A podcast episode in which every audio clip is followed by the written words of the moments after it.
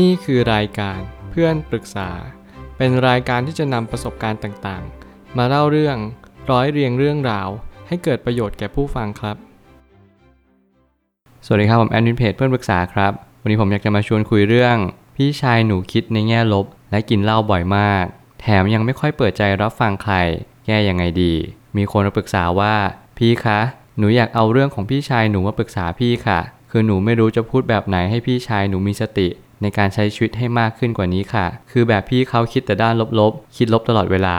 กินเหล้าทุกวันเลย พูดอะไรก็เหมือนจะไม่รับฟังแล้วค่ะ คือพี่เขาโดนคำพูดจากพ่อแม่มา แล้วก็เอามาคิดลบค่ะ พี่เขาเคยบวชแถมเป็นทหารก็ไปมาแล้วนะคะ เรื่องราวนี้เป็นสิ่งที่ทำให้ผมมีความคิดว่า เราจะต้องมีสติในการใช้ชีวิตให้มาก ไม่ว่าอะไรจะเกิดขึ้น เราจะต้องเรียนรู้ที่จะเข้าใจ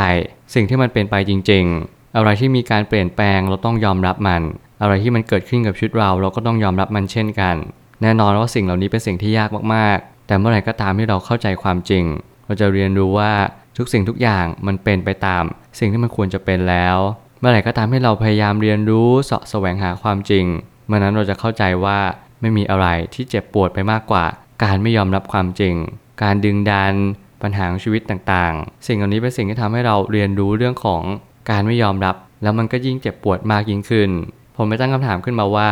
บางคนก็ยังไม่เจอหนทางของชีวิตอย่างแท้จริง ให้เราอยู่ข้างๆเขาในวันที่เขาต้องการ หรือว่าเราเองนั่นแหละที่ต้องเป็นไกด์นำทางของพี่ชายเลย แน่นอนว่าปัญหาชีวิตทุกปัญหาชีวิตต้องพึ่งพาตัวเองเป็นหลัก แต่เมื่อไหร่ก็ตามที่เราพบเจอคนในครอบครัว หรือว่าคนที่เราพอจะช่วยเขาได้ เมื่อนั้นเราจะค่อยๆ พยายามที่จะไกด์ผู้อื่น รวมถึงไกด์เราเองด้วย การเรียนรู้เรื่องหนทางชีวิตอาจจะไม่ใช่เป็นเรื่องง่าย ถ้าเกิดเราสามารถที่จะ เรียนรู้เรื่องของหนทางชีวิตได้ เราก็จะสามารถมีความสุขในชีวิตได้เช่นเดียวกัน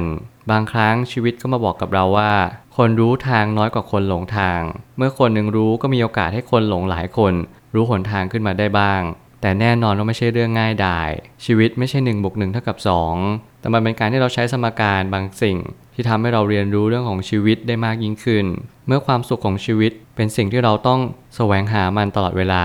เมื่อนั้นเราจะรู้ว่า เราสามารถที่จะช่วยใครหลายคนได้ ถ้าหากว่าเรากำลังเรียนรู้เรื่องของการเข้าใจผู้คนอยู่ สิ่งที่คุณกำลังมาปรึกษาเรื่องพี่ชายเป็นสิ่งที่ดีมาก แล้วผมอยากให้ทุกคน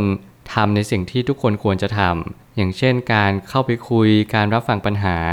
การบำบัดด้วยการสนทนากัน ซึ่งสิ่งเหล่านี้เป็นสิ่งที่เราเพิ่มความเข้าใจซึ่งกันและกันได้อย่างแน่นอน เมื่อวันหนึ่งเราต้องเลือกหนทางเดินของชีวิต ขอให้ทุกคนพิจารณาโดยแยบคายว่า ทางใดเล่าจะมีทิศบ่ายหน้าไปสู่ความสุขอันยั่งยืน เมื่อคำถามนี้ปรากฏขึ้น ทางก็จะปรากฏตามมาเอง แน่นอนว่าปัญหาชีวิตที่ผมบอกไปเสมอว่ามันไม่ใช่เรื่องง่าย เราค่อยๆเดินทางไป เหมือนเราเดินทางไกล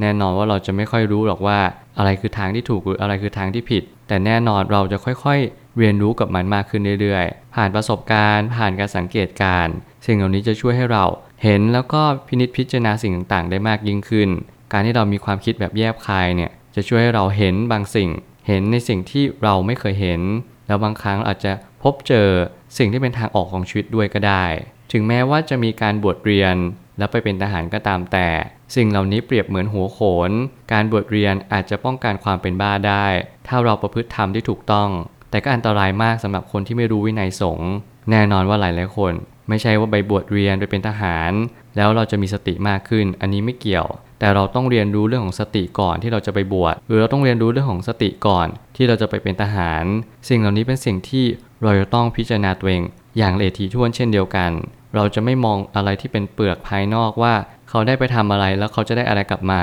แต่เราจงมองคนให้ออกว่า เพราะเขาเป็นคนแบบนี้ เขาจึงอยู่ที่ใดก็ตามแต่ จึงมีแต่ความสุข ในท้ายที่สุดแล้วเราจะต้องเรียนรู้เรื่องของบุคคล อุปนิสัย แล้วก็สิ่งที่เขาเป็นจริง ๆ เราจะไม่เอาอะไรมาเกี่ยวโยง กับสิ่งที่เขาเป็นนอกจากตัวเขาเองจริง ๆ ลองดูวิธีการคิดการหาทางออกของชีวิตของเขา ว่าเขาเนี่ยหาทางออกแบบไหน นั่นคือจะเป็นคำตอบที่ดีที่สุด สุดท้ายนี้ ไม่ว่าอะไรจะเกิดขึ้นกับชีวิต การกินเหล้าไม่ใช่ทางออกของปัญหาชีวิต การเปิดใจรับฟังสิ่งต่างๆ รอบตัวจึงจำเป็น หากวันนี้เราเริ่มขาดสติชีวิตเราก็เริ่มขาดการเชื่อมต่อไปเรื่อยๆ จงฝึกสติในชีวิตประจำวัน นี่คือสิ่งสุดท้ายที่ผมอยากจะฝากทุกคนว่า ไม่ว่าอะไรจะเกิดขึ้นจงมีสติ ไม่ว่าใครจะเป็นปัญหาเราหรือว่าคนในครอบครัวของเรา ปัญหาครอบครัวเป็นปัญหาที่แก้ยากที่สุด ไม่ว่าคุณจะอยู่ตรงจุดไหนหรือบริบทใด สิ่งที่คุณต้องทำทุกๆ คนก็คือประคับประคองสติ มองให้ไกลที่สุด เรียนรู้ว่าบางครั้งเราอดทนไปเพื่ออะไร เรารู้ว่าพ่อแม่เราอาจจะไม่ได้ได้ดั่งใจเราทั้งหมด แต่สิ่งที่เราต้องทำก็คือความคิดจิตใจและคำพูด อะไรก็ตามแต่ไปทิศทางที่ดี สิ่งเหล่านั้นจะช่วยให้เรามีความจันลงใจ แล้วก็มีความสุขใจมากยิ่งขึ้น ผมเชื่อว่าทุกปัญหาย่อมมีทางออกเสมอ ขอบคุณครับ รวมถึงคุณสามารถแชร์ประสบการณ์ ผ่านทาง Facebook Twitter และ YouTube และอย่าลืมติด Hashtag เพื่อนปรึกษาหรือ f r ร e n d Talk ด้วยนะครับ